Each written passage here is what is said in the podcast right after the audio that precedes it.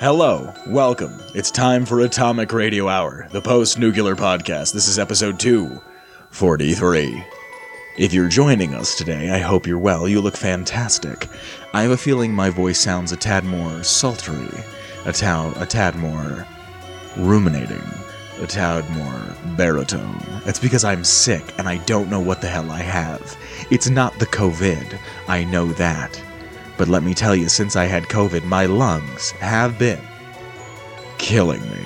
I went up north, where the elevation is as high as ten thousand feet above sea level. And believe you me, I felt it the whole time. The other day I was running my usual run at the gym, and my god did it hurt. So if you're joining us, welcome. I hope, I, I kind of hope this is the point of my, I'm kind of playing it up a little bit, like, I... Jesus H. I can feel that I'm kind of playing it up a bit. Also, because, like, I know I'm going to edit my vo- my vocals on this to a point where I might make it a little more deep. I might make it a little more baritone. I might make it a little f- more fun. I don't know. I don't know. I just... I can really feel it. Especially when I bring it to the back of my throat and my nose. That whole... the sinus area. I can feel it. Um, I'm sick. I don't know. I So, few things to talk about. I'm sick, uh, and it's like I turn twenty-six and just I get sick constantly. My body always hurts. It's like it, it's I'm dying. That's what it comes down to. I've hit the age where I'm just ready to die. I'm ready to curl up and pass away. Uh, it sucks. I had a good run. Uh, everything goes to my brother and my mom. Uh, I love you. See, I'm coughing all the time. And it's real phlegmy. And like I bought an emergency and I never had emergency, but I bought the big pack of emergency and my God, did they slap. Like I was sitting there going, I could drink this on the reg. But I hope you guys are well. You look fantastic as usual. Welcome to Atomic Radio Hour. I have a fun piece of lore today and I'm thinking about starting to do lore in a new way, something different, something fun, something to get the community a little more engaged. Um, and I'll talk about that in a minute, but I want to talk about It's Starfield, man. Uh, I waited. It's currently Thursday, the second of tw- uh, I'm sorry, March second, Thursday, twenty twenty-three, in the year of our Lord, because uh, I waited because I heard earlier in the week that there was going to be a big Starfield announcement. I heard that we were supposed to get something. It was supposed to be something big, and uh, or an announcement of when we can see more about the game. Which, the way directs work, I wouldn't be surprised, like, coming in two weeks to your television on Twitch. Like, some stuff like that.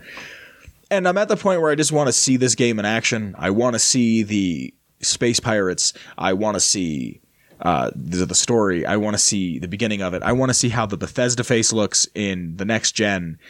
Uh, I want to know if this game will become their Skyrim, where it's they're pumping it out constantly. Which, by the way, The Last of Us is slowly doing, which I could talk about later. I apologize if I cough every now and again.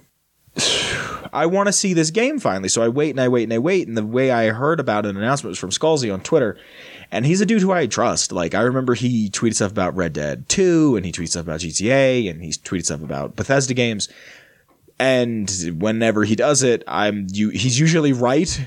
Uh, he's right more times than he is wrong.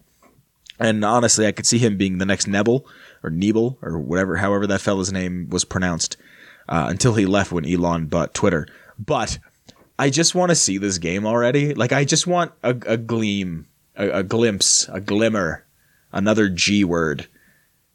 I want to see it. Like, I just want to see something about it. So I'm sitting here and I'm waiting. And yesterday, yesterday, I, I'm, I'm saying to a friend, I'm like, yeah, I don't think I'm going to record. I record, record. I sound like Jimmy Stewart. Oh, I'm not even going to do it. That was just cringe. I'm sorry. It's just, uh, you know, I, I want to see this game. I feel like this game has been talked about a, a lot. This is the only Bethesda game that we're going to get for another six to seven years. So I just kind of want to play it now. There's a huge chance that it could fail. I doubt it will, but there's a chance that if this doesn't make money, uh, which it will, like I said, it will. And if this doesn't, then I can't imagine what the hell Bethesda will do for the next six years while they wait on the next Elder Scrolls and eleven years for the next uh, Fallout game. But anyway, I want to see it. I'd like to know what you you in the comments uh, want to see out of this game. If you want to see the ship combat, if you want to see the combat combat, if you want to see exploration, you want to know how many planets there are. I want to know how many companions there are. I want to know. Uh, I just want to be a space pirate. Like I, I'm going to play the game to be a space pirate the first time around. I'll play it a second time around. This is a game I'm going to buy physically. I know it's going to be on Game Pass, but uh, I'm going to buy physically. I know my Game Pass, I think, runs out in June. Uh, and I don't think I'm going to renew it because I don't play my Xbox as much as I really should. So I think I'm going to renew it then. Or I'm sorry, not renew it then. And I'll buy a copy of Starfield. I really want to get a copy of Atomic Heart. Uh, I just don't think I'm going to play it right now. But it is on Game Pass. It's a game that I feel like I'd really, really enjoy. It kind of feels like Stalker a little bit. I played Stalker a little bit on stream once, but it just it's such an old game that it barely works. And it's kind of just hard to play. But, you know, all in all, all things said, I've enjoyed waiting. I kind of miss the hype being around games. I kind of miss when you're sitting there ready for a game to come out. You're ready for news. You're ready for it. You've, you've seen it. I miss gaming magazines a lot because I miss the hype. I miss that, like, we sat down with Gearbox Games to talk about their next endeavor. And you're like, oh, shit. Like, that's super dope. I can't wait to see something. And like a game that I would have no, like zero interest in, just, just negative interest in, they'll show. Like there's a thing Kyle was showing me in one of his old Game Informers that was like, oh, hey, this is what Borderlands is going to look like. And they show it and it's nothing like you'd ever think it was going to look like. It's just completely different in the sense that it's like serious and like kind of down to earth and a little more grounded. And it's not silly. Like the first Borderlands is a different game from what the second one. I think the second Borderlands isn't that great, but like I miss that. And I kind of wish I had Game Informer still just so I could like, oh, here's the magazine. They're talking to Bethesda. They're talking about Starfield. Look at this. And then like you, like I miss like taking it to school and like showing it to your friends and be like, oh, you got it before I did. And like flipping through it. Like that's just something that's so like, I think when we think about lost media and stuff, not in the traditional sense of like, oh, that episode of uh, Sesame Street with the witch from The Wizard of Oz, it's more like lost media in the sense of lost experiences from media. And like my kids or my little brother doesn't know the excitement of running through a, a Game Informer magazine, like how much fun that is to do. Seeing all the new stuff in it. Of course, back then when I was reading Game Informer, video games were good, but that's a different story for a different day. I uh, want to see more Starfield. I know as soon, like as I'm editing this tomorrow morning, I'm going to get a broom on my phone and it's going to be like, oh yeah, uh, here's the Starfield thing. It's going to be, I'm going to call it March. Let me look at the calendar. I'm going to call it March, March, March, March, March, March, Marsha, Marsha, Marsha, fifteen to eighteen, somewhere in that window, March fifteenth to eighteenth. If it gets announced tomorrow, if you're watching, this comes out on a Saturday. It might've been announced. If it is, there's probably a picture behind me, but ow. Anyway, I don't feel well. So next up, I just really want to talk about uh, something I've been doing on the side. I, I've been trying to talk about it a little bit here, but Kyle and my brother and myself ha- are big fans of The Last of Us video game series, and we're just as big fans of the television show. So if you have any interest in that, please give that a look-see. It's only on the YouTube. If you're listening to this on a podcast uh, app, a podcatcher, check out the YouTube. I think it's worth it to check out the YouTube. But on top of checking out the YouTube, uh, check out my other shows. There's a bunch of stuff there. There's stuff that is on hiatus. There's stuff that I want to do more of. There's videos on there. But the one thing that I'm doing right now that's a lot of fun is I'm doing The Three of Us, a companion show to the H B O show The Last of Us. There's only nine episodes. Uh, it's also just going to become our de facto Last of Us show. So when the next season comes out, we'll review that. When the next game comes out, we'll review that there. We'll talk about things there. Check it out. Uh, But I'd also really like to talk about the Patreon and where this week's lore comes from. Uh, because of the Patreon, I can continue to do this, and I appreciate the hell out of everybody who is supporting. Uh, if you like the show, please seriously consider giving a dollar here, a dollar there. The show's free. It's completely free. I don't run ads. I don't have the ability to run ads, to be completely honest. The show itself does not have a sponsor as of this point. Um, even like weekly dynamic ads, none of that. So it's a completely fan funded show. And if you'd like to, I'd appreciate if you check us out. Um, just because this is, show is a labor of love and I wouldn't do it if I didn't love it. And having support makes the show become bigger and better. I've been looking into more equipment and what have you. all this to be said, I have to thank some people real quick. And starting from the top, I have to thank the O G Noah. Thank you, Noah. After Noah, I have to thank Danny. Thank you, Danny. After Danny, I have to thank Marcus. Thank you, Marcus. And last, but certainly not least, I have to thank Mellow Millhouse. Thank you. Now, if you're in the Patreon, you get to listen to these episodes be recorded live. This week, I didn't set up a thing because I wasn't feeling well, and I was waiting on the date to show up. But in the Discord, I have a thing that's right there that uh, it'll be an event, and it'll say, like, at eight o'clock Mountain Standard Time, I'll be recording. You come in, I'll share the video, we can do everything. And starting now, what I'm starting to do is I'll use both the Discord and I'll use both the Patreon. Uh, but if you're in the Patreon, you get first dibs on this week's lore. I'll have some other stuff. I will be taking lore suggestions from the Discord. I will be taking lore suggestions from YouTube. I absolutely will. But it's a way for the audience that is on the Patreon to be a little more involved. And like I said, ten dollars tier. Watch these episodes get recorded live. There is at least four Wednesdays in a month for f- f- what's four divided by ten. I went to public school. I don't know math that quickly, but it's less than three dollars an episode. And you support a show that's uh, it, it's, it, I try to make this like the way the post-apocalyptic Wayne's World. Thank you for being here. I love you very much. Sorry to ramble and rant and rave a tiny, tiny bit. So like I said, today's lore was picked out uh, pretty much by the Patreon. So if you'd like to hear any lore whatsoever, make sure you're either in the Discord, leaving a YouTube comment, or in the Patreon, because Patreon will get first dibs on lore. I will have some other stuff, uh, especially if I forget and I just have things picked out, whatever. But if you'd like to hear any any lore in particular, make sure you're part of the community. Make sure that you're a member. Join the Discord. Join the Patreon. Join my follow me on Twitter. Whatever. What have you. So I asked, I want to do some some early stuff. I wanted to do stuff from Fallout one and two. I feel like I've been kind of neglecting it lately.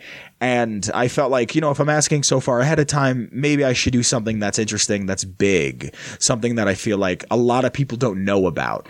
So my two choices were, and I say a lot of people don't know about because there's two groups of Fallout fans right now. seventy-six people, Fallout four people, and then I feel like there's like three groups. Then there's the three in New Vegas people who never played anything else unless they went forward. And then the old school guys. And I think there's, I saw somebody post this recently. There's a lot of people who have been playing these games, but do not know who the master is. And Super Mutants have become incredibly prevalent. The iconography of Super Mutants is almost as important or as prevalent as the Brotherhood of Steel. So I put on there, do you want to hear about Navarro or do you want to hear about the glow? So like I said, this week's lore comes from the Patreon. If you'd like to hear any lore whatsoever, make sure you're in the Patreon, the Discord, or leave a YouTube comment. And this week's lore via Patreon comes to you right now, hot and ready, of the glow from Fallout one. The glow, the great glow, the hot spot. Some of the Brotherhood of Steel refer to this as the Ancient Order. What is formerly a West Tech research facility established in twenty fifty-five was primarily used for biological studies. Now, this is the beginning area of where F E V or P V P, which I'll get into a little bit later of the different names. Um, this is where this starts. Uh, some, some weapons, some tech, some other stuff is developed here, but this is where F E V pretty much starts. Uh, they were also making the cure for the new plague. And like I said, F E V. Now, West Tech uh, in twenty sixty-nine became the single biggest private contractor of the American government. It is divided into two divisions. The advanced weapons, which is making T fifty-one B power armor, uh, other advancements in armor and energy weapons. It also is the Pan-Immunity Virion Project, or P V P, which later becomes F E V, the Forced Evolutionary Virus. By twenty in twenty fifty-five, it is pretty much just biological research. twenty seventy-one to twenty seventy-six, West the West Tech facility is secured by the military. So the military of these United States is the, the people, the residents, that are the most in charge of this facility.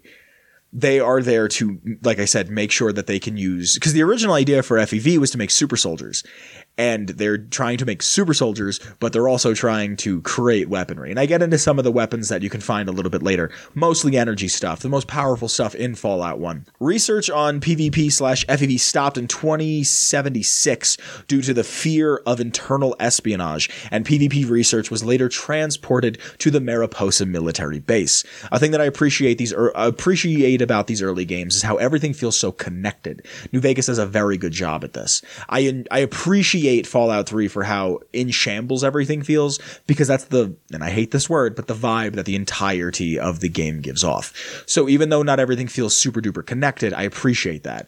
Personally, I kind of like small pockets of civilization trying to live.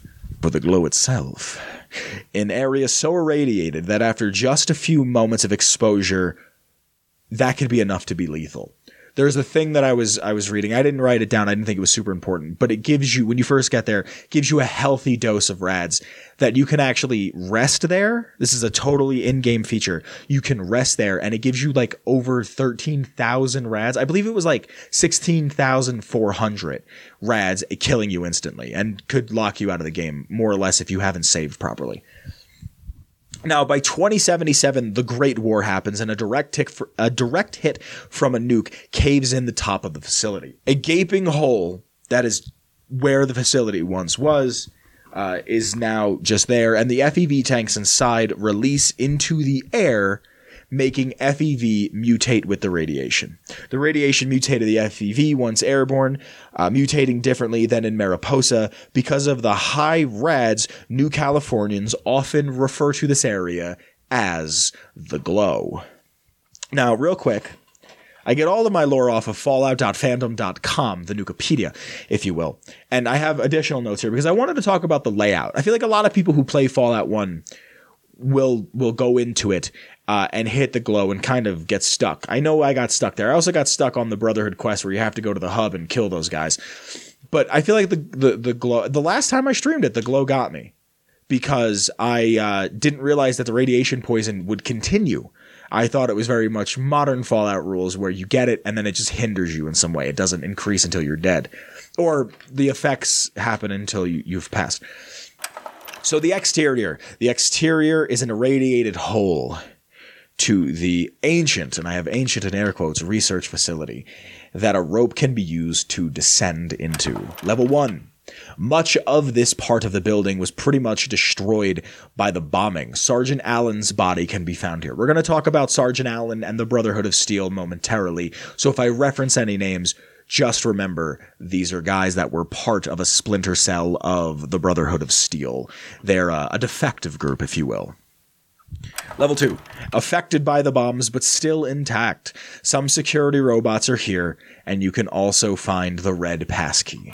On level three, house the weapons, research, and development labs. Some labs can be found around with weapons and ammo.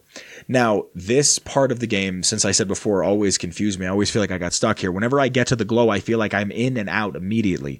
So I do not have a ton of research into the depths that is the glow, this entire underground bunker that was used so that man could manipulate science and play God. Level four, a ZAX supercomputer that oversaw research in the labs. He has been idling since the bombing. I'm pretty sure this is a reference to Harlan Ellison's I Have No Mouth and I Must Scream. Harlan Ellison, uh, who I would probably say, excuse me, I would probably say is my favorite author, but I also wouldn't say that I have a favorite author. I don't feel like I read enough. But Ellison is a guy who wrote A Boy and His Dog. He's also one of the guys with the only, I believe that's the Nova Award, um, because they gave the director of A Boy and His Dog the award. And he goes, well, I wrote the damn thing. Can I get an award? And they said, we only have bases. And he goes, I'll take the base. So, um, he has an award. It's a fantastic movie. I want to read the books.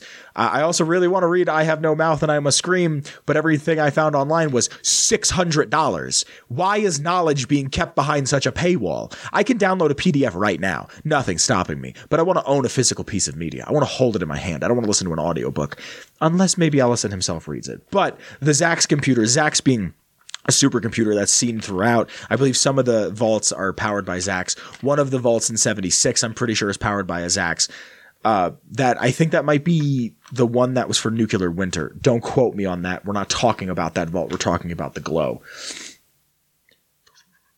But the computer idling, biding his time, doing what he's doing is very much a reference to uh, Harlan Ellison's I Must Scream and I have I, ha- I and I Have No Mouth, uh, which there's a video game about it and Ellison's in it. And I want to play I want to read the book before I play the game. It's also might be a reference in some weird way to um, Me, M E, the Gary Newman song. If you've heard Basement Jax's Where's Your Head At, you've heard the beat because it's sampled from that. Uh, that song is a song about the last supercomputer on Earth that is just sitting there waiting because there's no more humans left. That's the other thing I thought of. That's a fantastic song. Listen to that if you get a chance.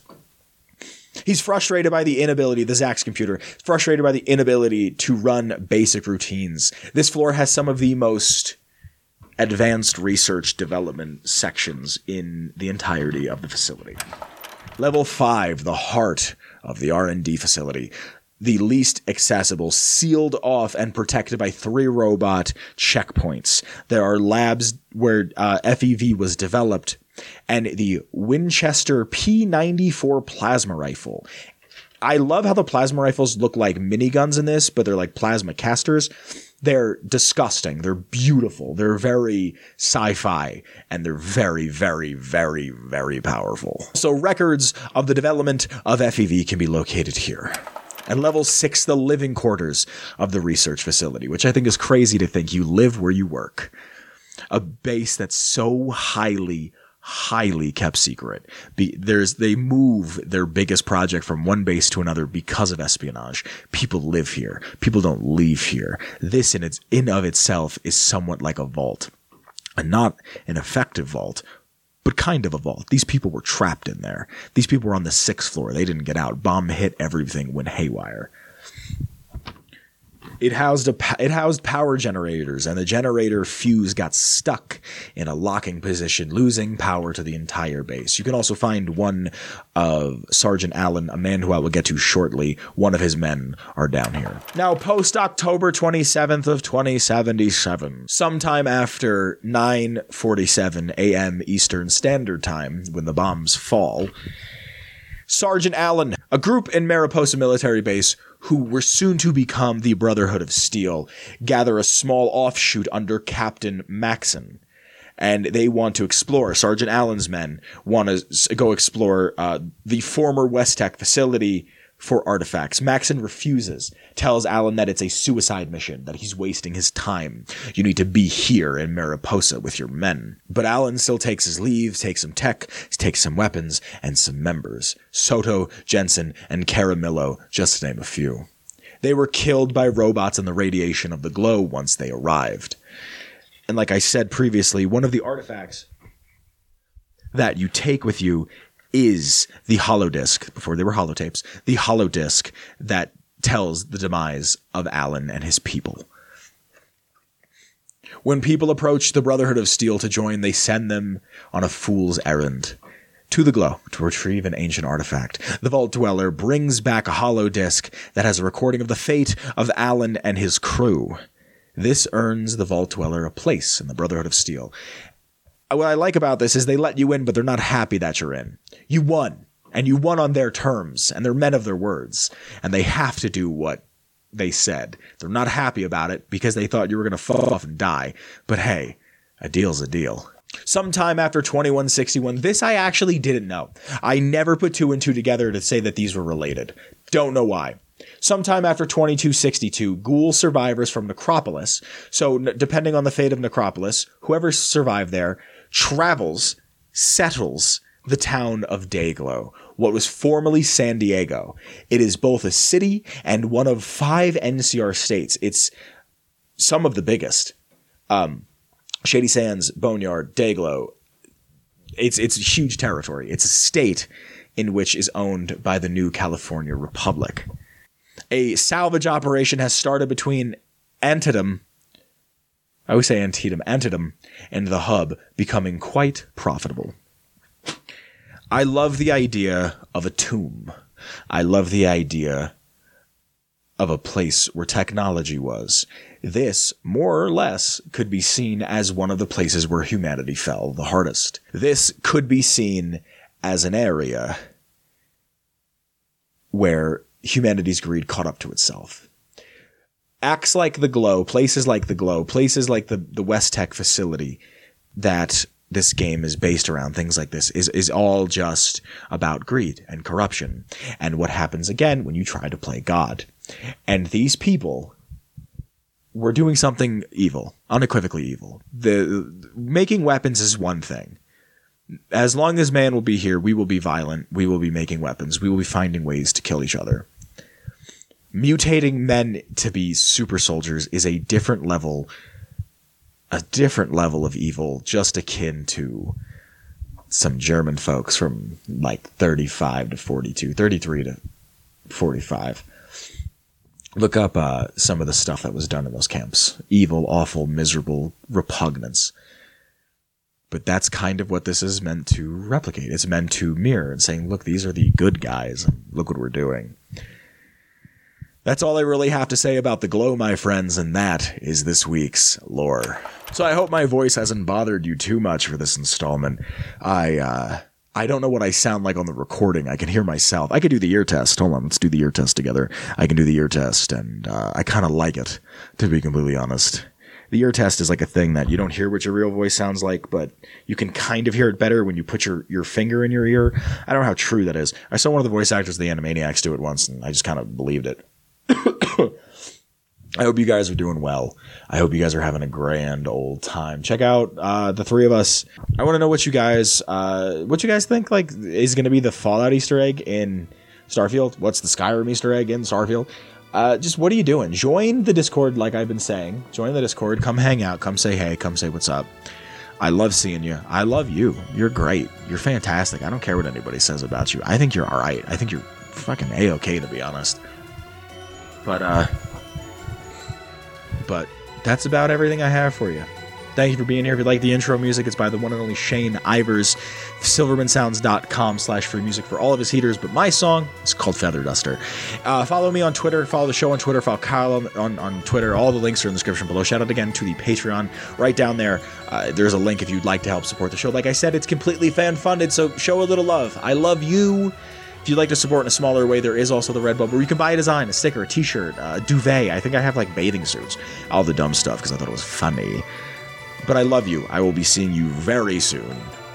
Uh, and hopefully that's next week. Bye, everybody. I hope that thing didn't get announced. I bet it did. Bye. See you next week. Atomic Radio Hour Podcast. A Ghoulman Entertainment Production.